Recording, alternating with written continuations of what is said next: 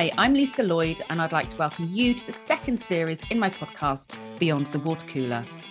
In series one, we explored what we mean by employee experience, and so now we are ready to unpick the how to achieving that. As a psychologist, psychotherapist, and business owner of It's Time for Change, I meet so many talented individuals who are aligned with my mantra get people right, get business right. I'm going to be talking to some of these super interesting people who have stories, insights, and strategies to share about what it takes to be a great company with inspiring leadership, an awesome culture, and a wow workforce. So let's dive in.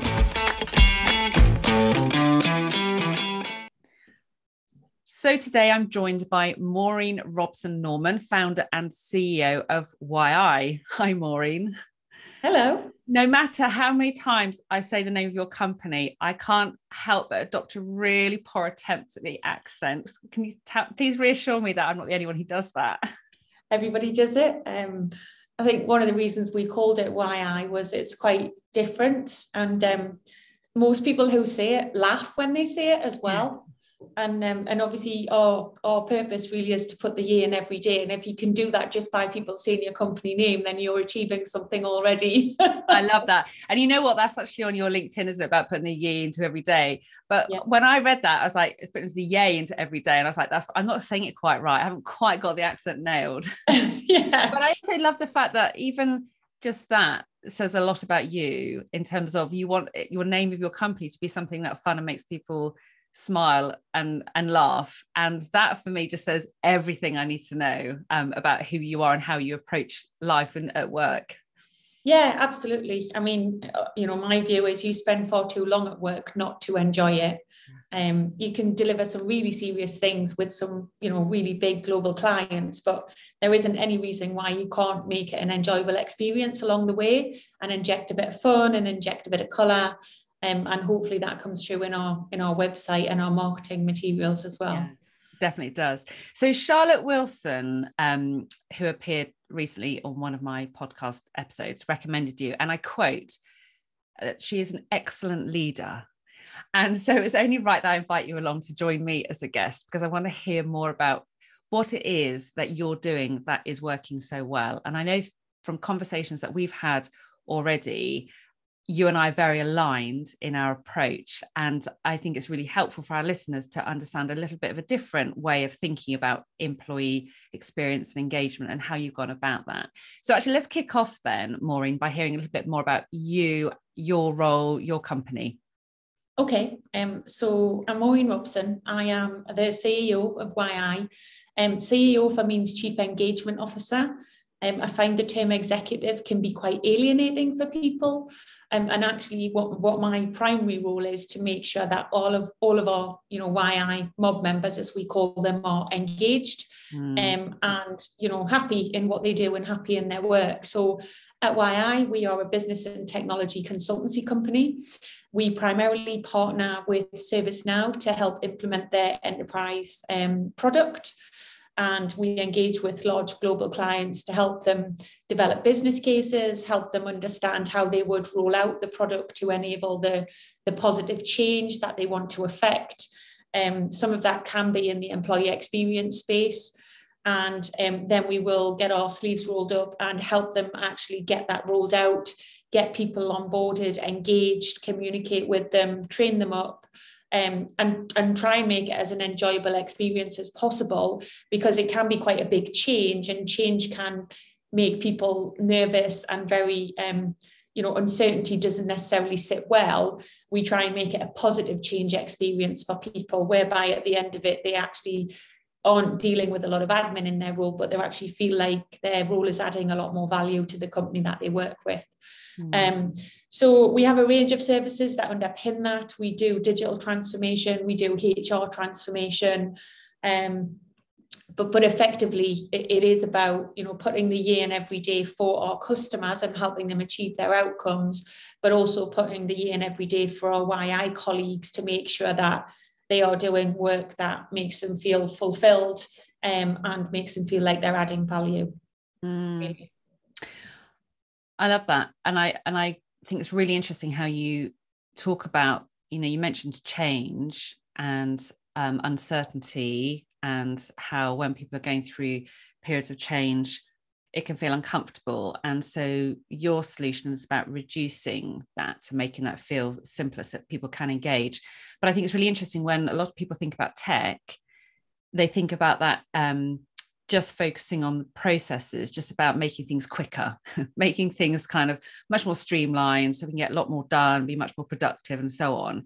Whereas I think your emphasis is much more on recognizing how people engage with that. So, how they feel, and the fact that you mentioned the uncer- how people experience uncertainty yeah. says a lot because I think that's the crucial bit for me that a lot of people miss. Yeah, I think so. Um, it's really interesting. A lot of the clients we've worked with, we have achieved amazing outcomes in very short spaces of time, and we we regularly get asked the question, how you know how did you manage that?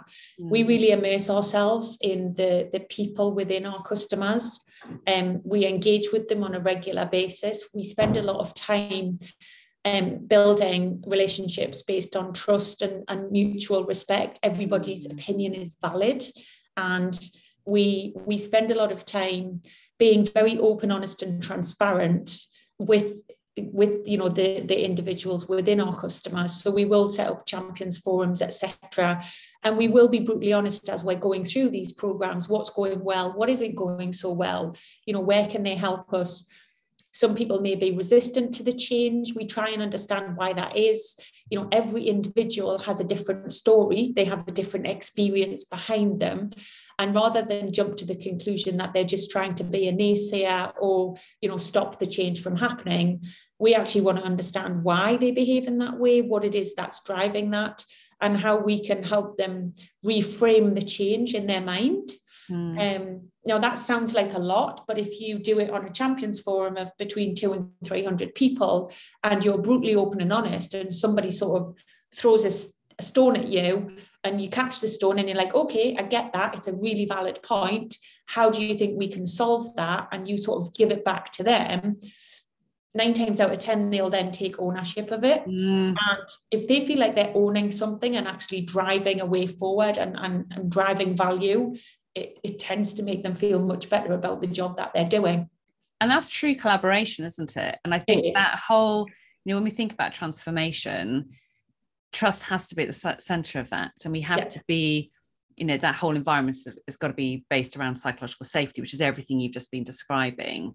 Um, and I think that's the bit that we tend to, or we can often miss. It can become too process driven rather than looking out for those stones and catching them, actually expecting the stones to be thrown in the first place rather than expecting we've come up with a perfect solution. This is going to be the answer to everything, but saying we've come up with a, solution. Tell me what's not working and being open and asking for that feedback and really hearing it, really listening yeah, it's interesting, isn't it? The, the, the fear that individuals, we as individuals have um, when somebody sees we've done something wrong or we've made a mistake or we think they're going to point out our flaws. Naturally, as human beings, we're, we're designed to be very, um, very confrontational about that or very um, you know resistant mm. i think from from our perspective and certainly from my perspective behavior breeds behavior we are all human we mm. will all make mistakes mm. and i think exposing yourself in terms of actually you know saying to people it's okay to make a mistake i mm. make mistakes all the time and actually view that mistake as a learning opportunity as opposed to giving somebody the ability to finger point or you need to reframe it in your mind as to mm. that mistake is a learning opportunity mm. if it's not giving somebody else an opportunity to point the finger and if they do then try and engage with them on why they've done that but don't don't emulate their behavior because that behavior will then breed and behavior yeah. does breed behavior if you show people a different way of working and a different way of behaving um, then hopefully that behavior will breed, which is a much more positive experience than the negative one where people find themselves in, in confrontational situations on an increasing basis, mm. which doesn't doesn't really make anybody have any year in, in their day. It probably makes them get to the end of their day and think, my yeah. God, I hate my job. Yeah, exactly. And I, I think it's really interesting, isn't it, about how people frame how they think about conflict and about whether conflict is always um, kind of negative construct? Is it something that we think about as we have to avoid at all costs because it's going to be confrontation? Or can we have positive conflict where I'm actually able to air my views and know that I feel safe to do so? And then people will hear that and work with that and understand that I have a different perspective and look at negotiation and so on rather than that sense of conflict is confrontational i have to be defensive. And when you were mentioning earlier about fear you know when people are afraid or uncertain we naturally dig our feet in more because we want to stick with what's familiar and what's safe. So you're instantly building these barriers around people who are becoming yeah. more and more defensive um, which is completely understandable. And when we when we understand that we can help people begin to step outside of those barriers. But that i think that the whole for me the whole com- conversation around conflict and being able to have those good conversations is absolutely key and i think that's something as a particular skill that a lot of people just don't have the courage to do because they just think if I if I start this conversation, I'm going to be bombarded by all the stuff and I won't know what to do, or it's going to feel uncomfortable, or yeah. people are naturally going to assume conflict is um, is something just to walk away from and avoid at all costs. How do, how do you uh, kind of overcome that? Um, I think it takes one or two individuals to be brave um, mm. and really sort of stick their head above the parapet really and and what we try to do when we go in to work with customers is we are trying to demonstrate that we are brave individuals mm. and how we go about that to to really encourage others and i talk about tipping the balance within organizations and we will be very transparent and explicit about what constitutes collaborative behavior within mm. a session or a, a champions network and then we will reflect on um, situations that have happened on a regular basis and really reflect on that and think, okay, you know, the behaviors, the collaborative behaviors we talked about at the beginning, where did they fall down in that in that scenario? Where can we perhaps put some interventions in place so if we get into that scenario again, they don't fall down? Mm. Um, but it really does need individ- some individuals to be brave. Mm. um, and it's and it's, it just relates back to, to personal life. And it's a quote from cinderella i have two girls and, and hence that's where it comes from. But but there's a quote in cinderella where um, the, the dad says always be kind and always be brave mm. and i think those two things combined are really important and that's kind of the mantra by which i live that's the mantra that I hope my girls live by. I say it to them every morning before they walk out the door to school. Um, and it's the mantra by which we at Whyaye live in terms of you never really understand what's going on in an individual's mind in their background. You probably only know one tenth of what has actually gone in and their experience. So be kind, mm. even though they're not necessarily being kind to you, mm. and also be brave enough to sort of put your hand up when you've made a mistake or you've done something wrong, or because that is the fastest way to getting to a point where you can either recover it resolve it mm. or accept that you're not going to be able to fix it but learn from that and move on that's lovely. I love that kind of little mantra. Um, and it, and it's really a good example of your values that you live and breathe every single day and you reinforce every day. Um, I think it's really interesting when you were saying about how you'll ask people how they feel about something that's going on. And I think sometimes we forget to go back to that very basic first step of asking people how do you feel about this? We we assume or um, we don't even bother making the assumptions. We just don't give it any mind space at all. We just get on with the job. And when we ask people how they feel about, for example, speaking up, how they feel about someone suggesting something different to their idea, how do they feel about perhaps something not going according to plan? And when you start to unpick that, and people can honestly say, I don't like it because, or it feels like I'm being judged, or it feels like, and you can start having those genuine conversations. When you have that within a team, you have such awesome conversations because people yeah. are like, yeah, that's how I feel, that's how I feel. And then everyone suddenly has this insight into how each other functions and why people might be a bit like, oh, I don't really like that. Um, I think that's really quite powerful. Yeah, I think I think as well, if I take it from my perspective, if somebody is brutally honest with me, and it might result in having quite a challenging conversation. Once we've got over that challenging conversation, I really appreciate the fact that they've been brutally honest with me. Mm. And that and that kind of deepens my respect and trust in that individual because I can I respect them for being brave enough to do it in the first place. But secondly, I also have a lot of trust that if I if I ever got into a situation where uh, perhaps I wasn't behaving the way I should be, mm. um, they would they would instantly come and have a conversation with me to say, hang on a minute, you know, you need to think about, we all get so busy that mm. we sometimes go into automatic pilot on things and can be very inconsiderate of others.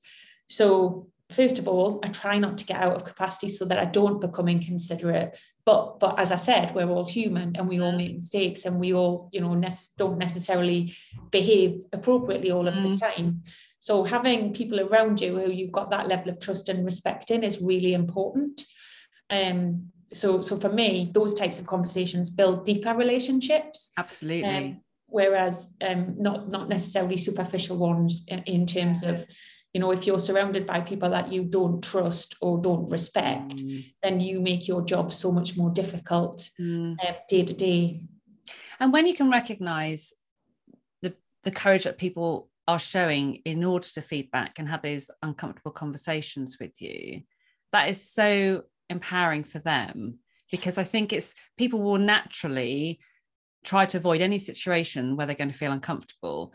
But let's face it saying anything um, saying something else that might come across as personal because i'm not agreeing with you for whatever reason i'm just pointing out a mistake you've made or something like that the person giving that information will often feel kind of discomfort and the person receiving it will feel discomfort so you immediately have two people engaging in something yeah. that feels really uncomfortable yeah. um, and then if and if you've already had the conversation about we know these kinds of conversations don't feel easy but we know that they're important to have and we've kind of established a framework around how to have this conversation safely yeah. then we can both say i i'm feeling really uncomfortable saying this i know you're going to feel really uncomfortable hearing this but this is going to help us move forward and i think once you've got that it's so it's so empowering. It's so it's absolutely wonderful to see in practice the the the transformation that that makes in terms of people being able to communicate well and just achieve really great things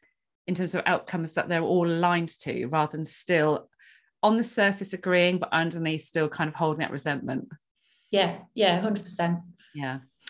So um I know you once said that a learning organization is networked without egos. Now, I think that was a conversation that uh, you might have said that in the last conversation we had. And I just love that quote because I think it's a really good example of how we need to think about our roles and how we have to think about seniority and so on. And you opened this podcast episode today talking about the fact that CEO for you stands for something different. And in your company, I love your um, about your team page and all the, the amazing titles that all your uh, the people have in terms of what their roles are about and, and how they're referred to. Mm-hmm. Um, I'd, lo- I'd like really to unpick that a little bit more now about how titles and roles can create that sense of uh, they create assumptions, they create expectations, they mm.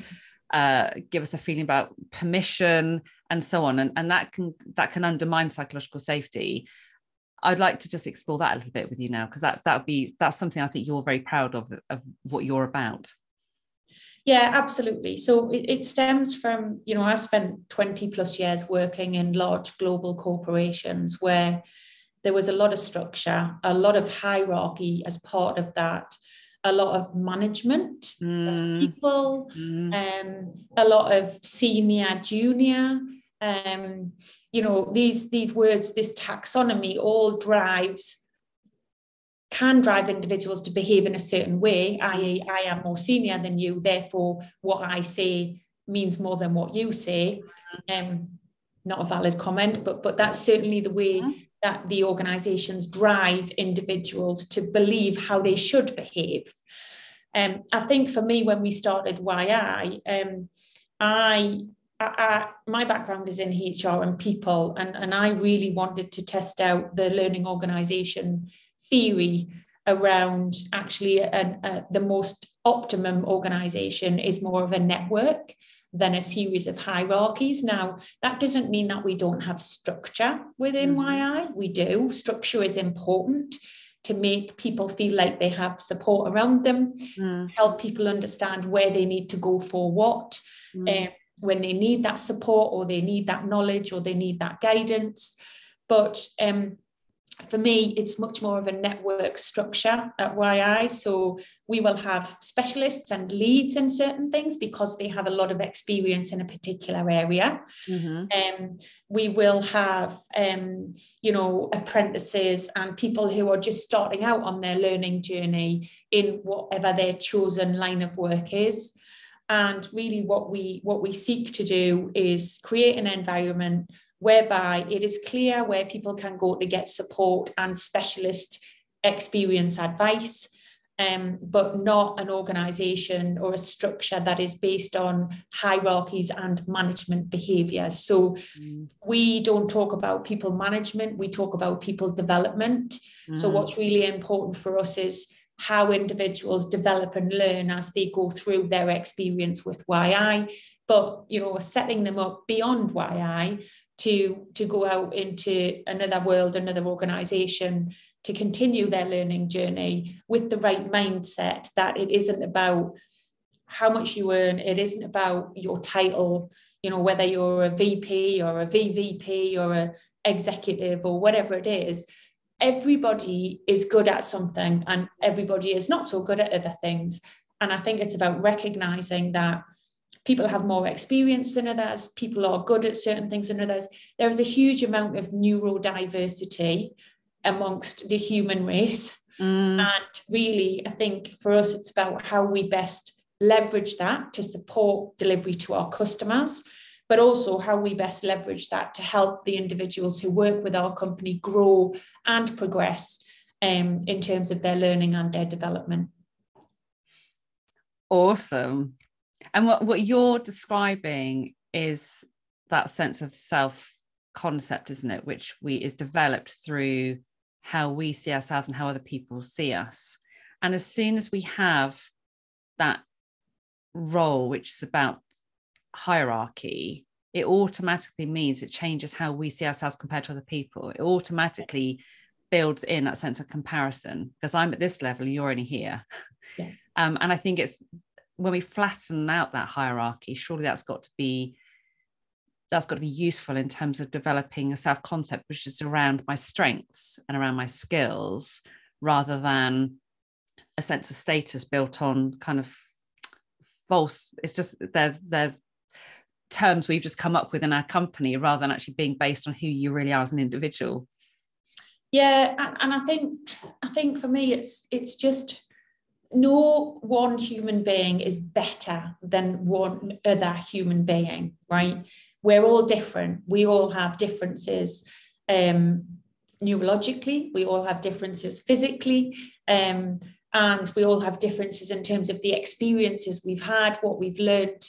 And we will all continue to be different from the experiences we will have and from what we will learn. Mm. And so, I think there is definitely a need for structure in organizations so that it doesn't all fall apart when you get to a certain size because nobody yeah, really knows yeah. where they're going or what they're doing. Yeah. Um, but um, I think the the the language that is used in a lot of today's organization does drive individuals to behave in a way that if they didn't necessarily have that title, would they behave in that way? Or, you yeah. know, so so for me, leadership is not management and there's a massive debate around oh, yeah but but what actually is leadership yeah um you know for me um at, at Whyaye it's I have a responsibility to make sure that everybody that works within our organization understands um, how they can be supported to develop and grow mm. and how they can be supported in delivering to our customers.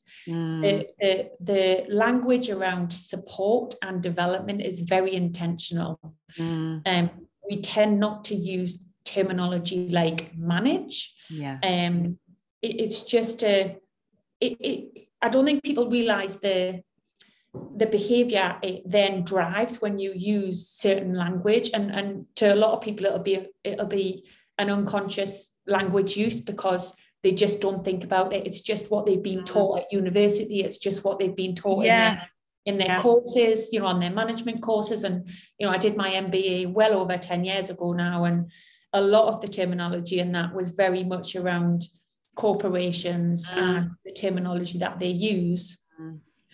I think it's something that unconsciously people use and they don't realize the sort of um, behavior that it drives or the sort of feelings it can make people feel. You know, we as human beings, we don't need to be managed. Yeah. Really. Yeah. I couldn't agree Out, more. Outside of the work environment, nobody should be managing yeah. you. You know, you're yeah, an adult individual. Yeah. Um, and if you if you're an adult individual who requires support, yeah. then that's a totally different concept to being managed, if yeah. you like. The use of language is so powerful, isn't it? Yeah. I spend so much time talking um, about how we phrase things, how the, the language we use. Um, you know, I also wear a hat one day a week of being a psychotherapist. So I'm very aware of the language I use to enable change and to help people think differently to how they might normally think. And I think that we tend to just as you say, unconsciously use language and fall into routines, fall into patterns, because that's how things have always been done. That's how things have always been talked about around here. And it's really interesting the number of conversations I have with leaders or managers or whoever is shaping what happens in that company going forward about why are you doing that like what what's the kind of motivation behind that where does that come from and people often don't know. It's like well that's how we've always done it. That's just that's just how it's done. But i think we're we're then missing the point about well you've got to stand back and look at what value are you adding? Is that is that helpful? Is that getting in the way? And when we mm. start to look at you know one of the things you were just describing is the the social influence. So when um you know we know as social beings we conform to social rules. And therefore if i come across someone who has a particular name in their title i will behave in a particular way to that person because that's what social psychology is about. And as soon as we can as soon as we recognize that and we recognize that just because someone bec- takes on the identity of a manager social influence will often mean that they'll conform to what they think are the rules around being a manager and therefore they will change their behavior to be more like a manager. And you think well what does a manager really look like? What are these rules? Where do they come from? And you start unpicking it. Or if you get someone who's new to a team and they they might be really incredibly experienced and confident and so on in their last team but they're new to a team. If they've got an authoritarian boss it's like i have to be quite passive quite quiet now. So you suddenly start adopting the behaviors yeah. that you're expecting to be able to conform with the rules that you've made up or exist in this organization. No one stops and questions those no. rules. Yeah yeah. Yeah it is super interesting. Yeah it, it, it is really interesting. And i think prior to having the, my two girls um when i when i worked for my second biggest corporation um that that was when it really hit home when i had the girls. I was sort of like i went back from maternity the second time and i was a little bit like hang on a minute this can't be right. Well, mm. you know, I had nine months off, and I think that nine months off had given me the opportunity to really think differently. Mm. And I'd gone back to work and thought, why on earth am I? what yeah. exactly am I doing um, but I think that gap is important, isn't it? And I think yeah. that is what something that has really changed, well, shifted ways of thinking since the pandemic because people have had a break, whatever that might look like, whether they've they had a break because they were furloughed, whether they've had a break from the norm because they've been working from home more. That you know, everyone's practice or most people's practice has changed, and it's given people an opportunity to step back and say, why are we doing things like this? Mm. You know, mm. is this it, does this work for me? Yeah, I, I 100% agree. I think one of the, it's really interesting. I started my career in, in HR, um, which is human resource management. Yeah. and if I reflect back now on, you know, I spent um, 10 years in that profession. And if I reflect back on why I moved out of that profession, I felt very uncomfortable about the fact that we were calling individuals resources. Mm. Um, you know, and and that we were talking about managing those human resources. Um, because actually you know, once you view people as a resource collective, yeah. you're kind of losing sight of the fact that every single person in that pool of resource mm. that you're talking about is an individual. Mm. Um, and, and and it, it just changes the way people think about, you know, um, I'll do interviews and people say, How many people have you got in the company? And I'll say, Oh, we've got over 80 people. And they're like, Oh my God, how much, you know, what number do you do you want to get to? And I'm like, it's kind of more about how many individuals, how many more individuals want to come and work with Whyaye yeah. that want to adopt a certain way of working yeah. and the fit is right for them and us. Mm um, the, the, the whole concept of and, and I will I'll never have human resource management as a title within our organization. Um, we have um, a people and culture lead mm-hmm. um, who leads on things like developing developing up our learning pathways mm. you know for, for individuals and every individual will have a different learning pathway um, they focus very much on how do we maintain our culture as we grow um, but but the concept of human resource management as a function within a business, you know, it's quite alien to me now. Yeah. Um, we just don't have that at all, really, in terms of you know maternity leave and that sort of thing. We have policies in place. We have you know the mechanisms by which individuals can register that and we will help them with the admin side of things but ultimately at the end of the day or, or, or individuals don't need managed in respect of their mm. maternity. They just need supported to make sure they've got everything in place so they can go off and have their child mm. um, in complete peace of mind that financially they're okay and nothing's going to change while they're away. They can come back to the role they left. Um, and you know it's quite an uncertain time isn't it for people when they're having a child especially their first one they don't really know what's coming mm. um, so it's a it's a great experience but also quite scary for people. Yeah. So you know one of the things is to try and support them and make sure that they don't have to worry about anything else. They're not scared about anything else. They're not uncertain about anything else because that is quite a big life changing thing in its own right. But we don't need hr management to do that. That's a no. that's a supporting an individual. I think the whole bit about hr is really an interesting one because so many people well hr is one of those professions that seems to be going in two different directions you've got people who are very happy still doing this kind of transactional process bit and people who are wanting to drop the hr title because they still are associated with those traditional roles that, that don't fit with them anymore mm. and again that kind of goes back to that sense of what we were talking about earlier about social psychology about um, how we tend to align ourselves more with people who are more like us. Mm-hmm. And we um, want to spend more time with them, and we kind of recognize their worth, and it, and we we almost build up the barriers to people who are in the other team, and it's almost like in group out group behavior, mm-hmm. and we can have that going sort of vertically through a, a, company. So you know you've got the seniors up there, and we're we're this group here, but you can also have that with HR, can't you? In terms of if you've got HR on your title, depending on where you're working, they're the bad guys, or they're the guys who align themselves with the managers, and therefore their function is just to support the managers in terms of all the processes. They're not really about people, and it, that's a really good example of when you can get rid of that traditional HR function, and rather than having an HR team as such, you have individuals who specialize in helping people work out whatever they need to focus on, whether it's how to be okay when I'm on mat leave or yeah. um, how I work out what annual leave I've got, how I just what it doesn't yeah. matter what the issue is, but it's about I'm an individual with this particular need right now. I need to go and speak to another individual who I know can help me and whose best interests are yeah. for me. Yeah, yeah, absolutely, 100%. Yeah. Yeah. So when we in your company around you have structure but you don't have your hierarchy.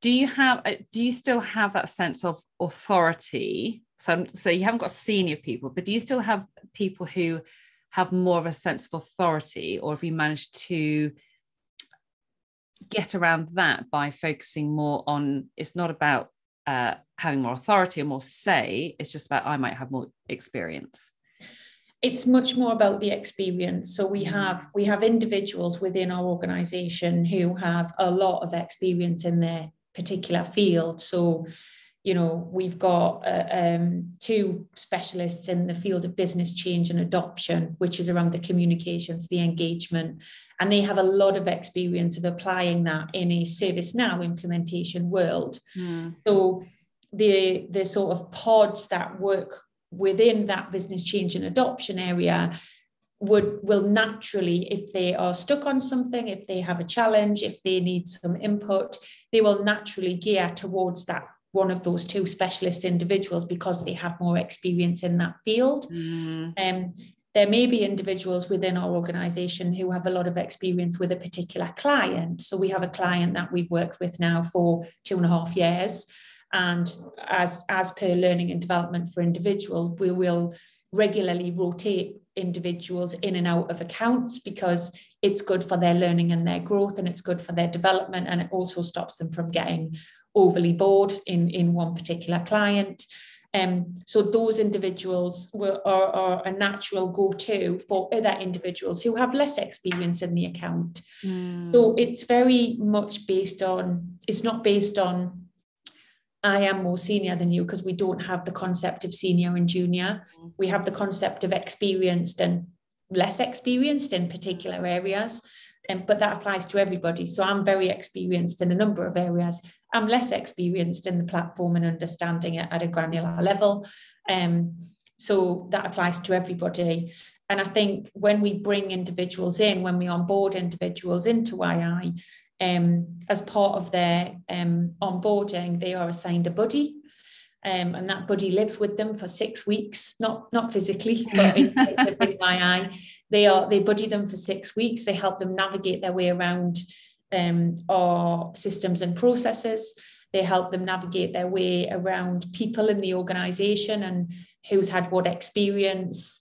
Um, and after those six weeks, the individual themselves can then choose who they want to be their personal development mentor based on who they've met, what they've seen. If mm. after six weeks they're not ready, they can make it go a bit longer. Mm. Um, and um, the idea behind that really is that individuals can choose someone else within the organization who they have respect for or believe have more experience than them that they can learn from that they would like to mentor them throughout their Whyaye journey. And that can change throughout their Whyaye journey if they want to move service area, if they want to, you know, dip their toe into the product a bit more as opposed to the business change side of things, then we try and facilitate that. Um, but it is much more based on experience and um, from a customer and a product and a expertise perspective, as opposed to the concept of somebody having more seniority mm. that isn't really a thing. I love that choice that you're giving people because so often too often people just get assigned that person. If, if they get assigned anyone at all uh, yeah. often it's just their manager telling them what to do. But if they they will often have someone who is deemed more um, has has a different sense of status in terms of they they're the people who know it all around here and they're just going to tell you how to do everything but again, I think that the worry with that is you end up falling into that trap of um, needing to almost obey that person and kind of fall into that, that sense of identity of I just need to behave in a way that's expected to fit in around here, and this person's going to tell me how to do it. So you you those individuals then lose their sense of individual responsibility, their accountability, because they say they it's very easy then to pass the the buck to well this is about my mentor this is my manager or this is about someone else rather than this is about me. So giving that person the autonomy to choose who they want to mentor them is so powerful. Yeah and and it's really interesting right? What one of the things i've learned over the last two two and a half years is um we have a lot of people who've joined Whyaye who have come from big corporations or have come from organizations where hierarchy is a thing, management is a thing. In most organizations, it is a thing. And I don't think I had appreciated how difficult it would be for individuals to make the transition from mm. that style of working mm. into the style of working we have here at Whyaye. Um, the recruitment process is very important for us. We've lost one person has left us in the past two and a half years. Mm. And that broke my heart because it meant we didn't, we obviously didn't get the process right. But the majority of people, well, everybody who joins us, I have an end of week one catch up with to see how was week one? How was your onboarding? How is it feeling for you? Um, and every single time the response is, it's really weird because everything that was said at interview or at the discussion pre-joining is actually how it is. Mm-hmm. They say that previous companies they've gone to work for, lots of things were said at interview, and then they joined, and it wasn't anywhere near what was described at interview. Um, so it's it's really interesting. But we have had individuals who've been with us like three, four, five weeks, and they are still struggling to adapt to, you know, they're looking to be managed. Mm. They're looking for that um, tick. Yes, somebody mm. with more seniority than me has said that's okay. They're looking for permission. Mm. And it's really interesting when you get into conversations with people um, around where you don't need permission. That isn't how we work around here. Um, you know, we're not going to manage you. You are an adult human being and you chose to come and join us on the knowledge that this is how we operate. And so the I, th- I think I underestimated the, the challenge people would have in actually moving from a very traditional hierarchical way of working into the way that we work here at Whyaye. It's um, it's probably one of my biggest lessons over the last two and a half years is people can really struggle with it. Yeah. Um, and it, it can make people feel very uncomfortable initially and i think it's it's something that takes then quite a lot of time with that individual just to help them gain that confidence yeah. isn't it because it reminds me of a, um, a client i recently started working with uh, an individual who has she she's struggling to um, be autonomous and to just take control because she her whole background has been where she's been told what to do from her um, the particular school she went to, where it was all about you just got to pass your exams and we're going to tell you everything you need to do. You just need to tick the boxes and you'll pass. So she did. Um, and then going into um, her roles and has been very much told if you do it like this, you'll succeed. And then and that's how she's how she's operating. That kind of worked for her. And now she's in a different environment where she's having to think a bit more for herself, slightly different context to yours, but she's like i don't know how to plan i don't know how to plan my time i don't know how to if i've just given this kind of very vague brief on something how do i go about pulling in the right people how do i go about thinking about it and people lose that ability to think for themselves. They become almost robots within a an organization. And and that's quite scary isn't it? Because uh, for a company to be creative and in, innovative and you know to be kind of grasping the opportunities and and trying them out experimenting and so on you've got to have people thinking for themselves.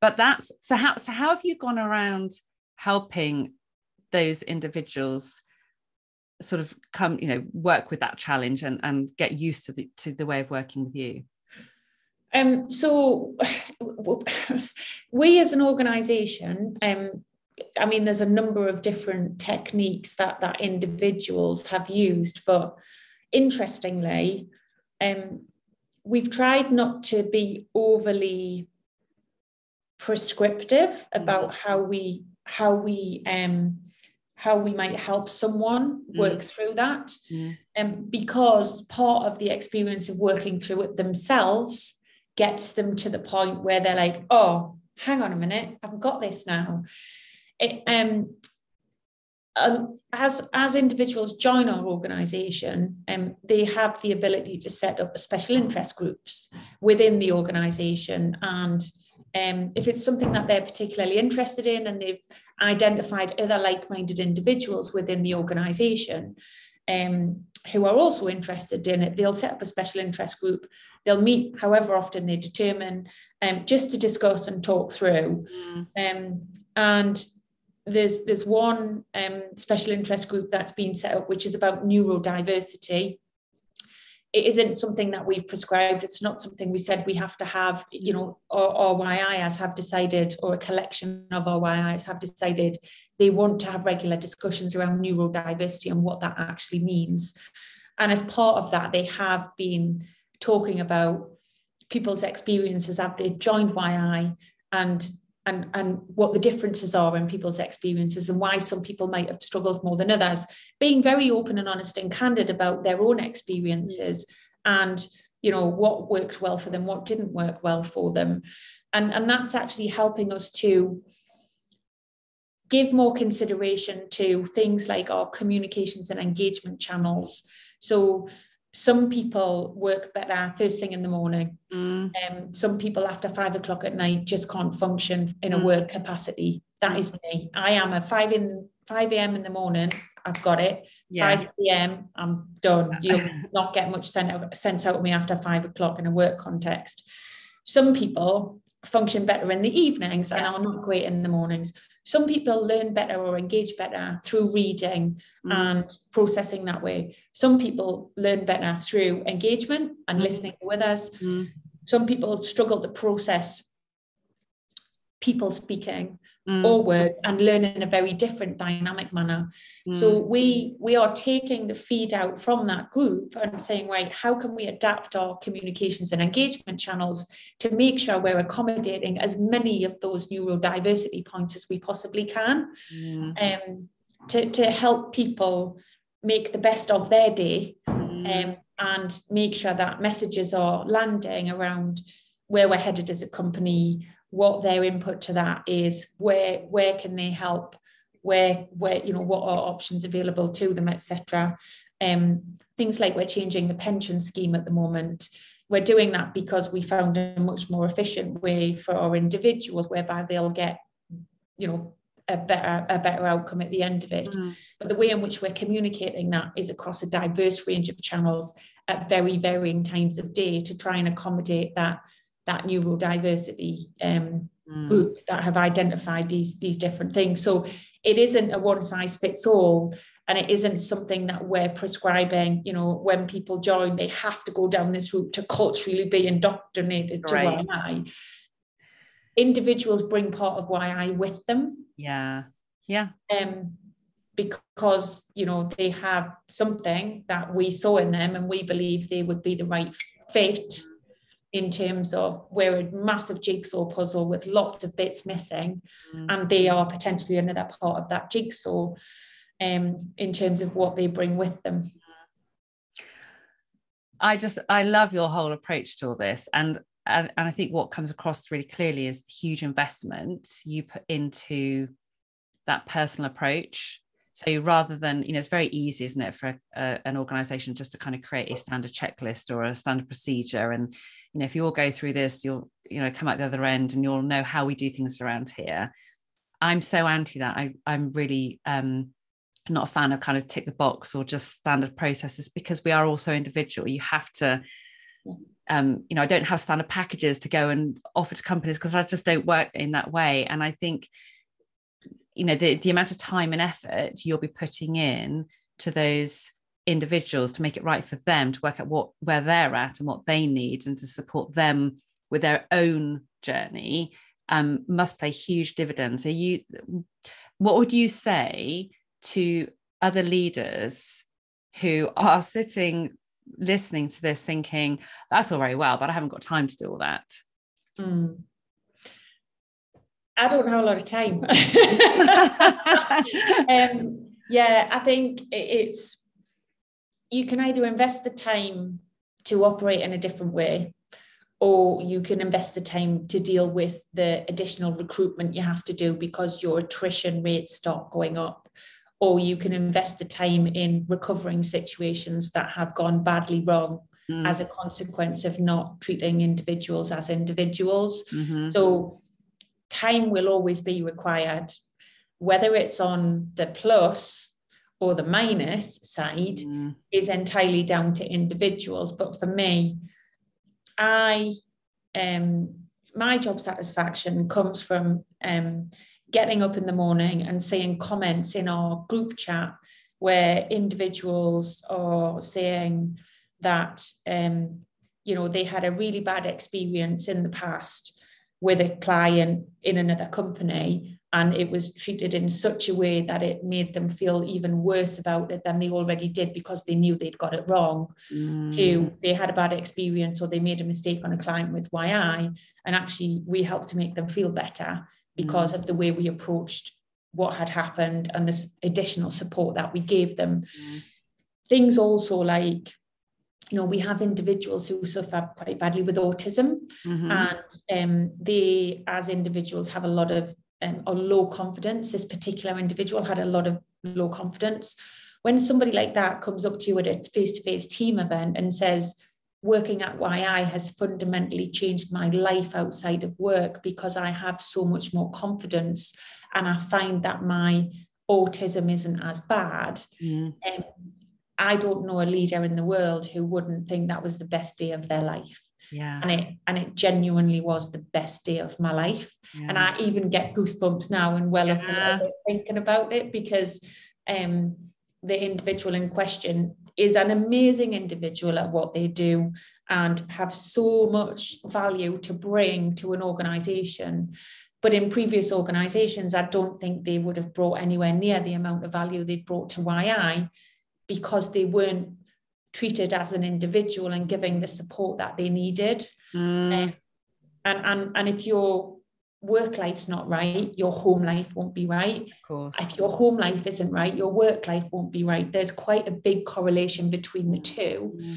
And so for me, you know, that that one moment alone where that individual came and had a conversation with me about why the way in which they work at Whyaye has fundamentally changed how they experience life was i mean if nothing else that's the you know Whyaye has been totally worth it just yes. for that one. That's such an awesome story to hear. And i think um yeah i think that that has to be like the best story i've heard in terms of personal difference it, it makes. Um because often people talk about you know we're obviously much more successful and you know recruitment and retention and so on but actually that is it does give you goosebumps. I love hearing that. Yeah and and you know another example a guy who before he joined us used to suffer quite badly with eczema um, which was stress related. Mm. um, two three weeks after joining us his eczema started to clear up and it has completely gone now wow uh, you know those sorts of things they are they are fundamental but that that is the ultimate value for me as a leader to hear yeah. that from an individual because you're um, meeting individual needs you're looking at people as unique individuals who we all have the needs for achievement and the sense of status whatever that looks like and so on but you're understanding what is really going on for individuals and making sure that you're providing the right culture for people to go and not experience stress and to be able to use their strengths and reduce the anxieties. And and that's that can only have a good impact a good outcome on those individuals which of course is then going to feed into their team and their you know the whole company. Um that's yeah i so so what i'm this is the last question i wanted to ask you then. So those so you've kind of painted a really good story of of why this is really important if there was someone listening now thinking, okay, we are quite traditional, there's a fair chance most organizations do have that sense of hierarchy and roles um, with quite traditional labels and so on. What would be a really good starting point? Because obviously you've set up your company very much around these very yeah. key principles. In terms of a company transforming from where they are now to becoming more like yours in terms of flattening out, out that hierarchy. Mm-hmm. what would be have you got another piece of advice that'd be a really good first step to start thinking about that process? Yeah i think um i think sort of myth busting some of those those barriers. So you know for me a good way would be maybe to set up a a, a network um, that meets on a regular basis. And that could be depending on the size of the company. But if you have advocates within the organization who are quite keen on on you know maybe busting some of those myths and trying to build those um, channels of trust and respect. Um, it may well be that there is a perception in an organization that if you are a senior manager then this is you know this is your job and and this is how people perceive you Mm. I would maybe focus on that network, actually looking at, right, what are the perceptions? What's the reality? Mm. Um, and how do we become much more open and transparent about what we are trying to achieve, what we're not, and what we're not trying to, to Mhm. enforce through these roles? It's just a title at the end of the day. And maybe get some of the individuals in those roles to actually talk a little bit more about themselves as human beings Mm. and what their interests are and you know how they would like to work because at the end of the day it all starts and ends with people Mhm. so if you have you know if you have particular individuals in your organization who you think would be open to that Mm. i think no matter what role they're in um, a willingness to be brave and be open about how they feel about working for the company and how they might like to see it change going forward Mm. And making them feel making other people feel like they can make a valid contribution would be a really good place to start. That is brilliant advice and very uh very tangible. It's that sense of actually yeah, I could go away and start having that conversation.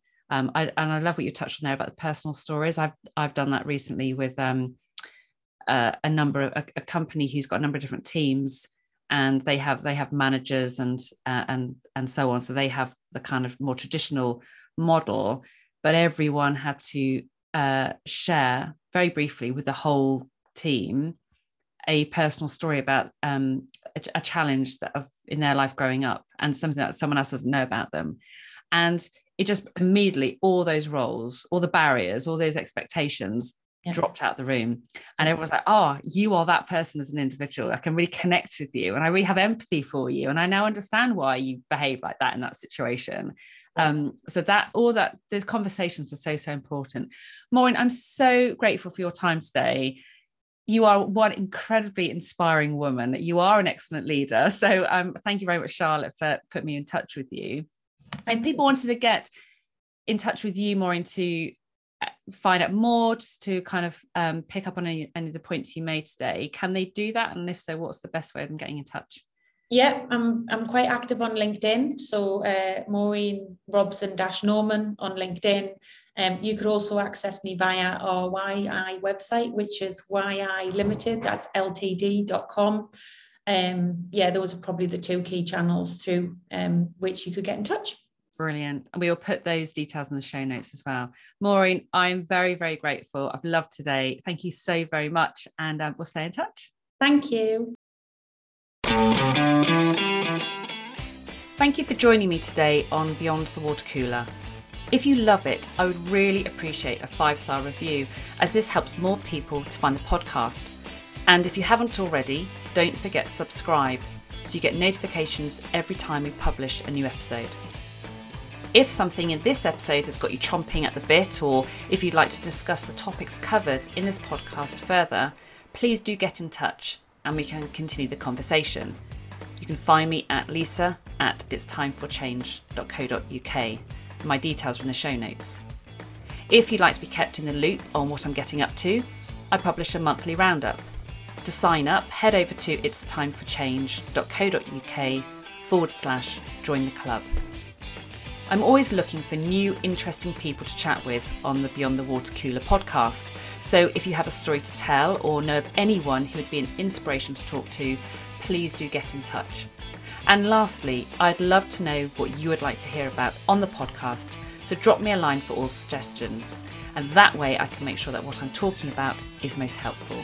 See you next time.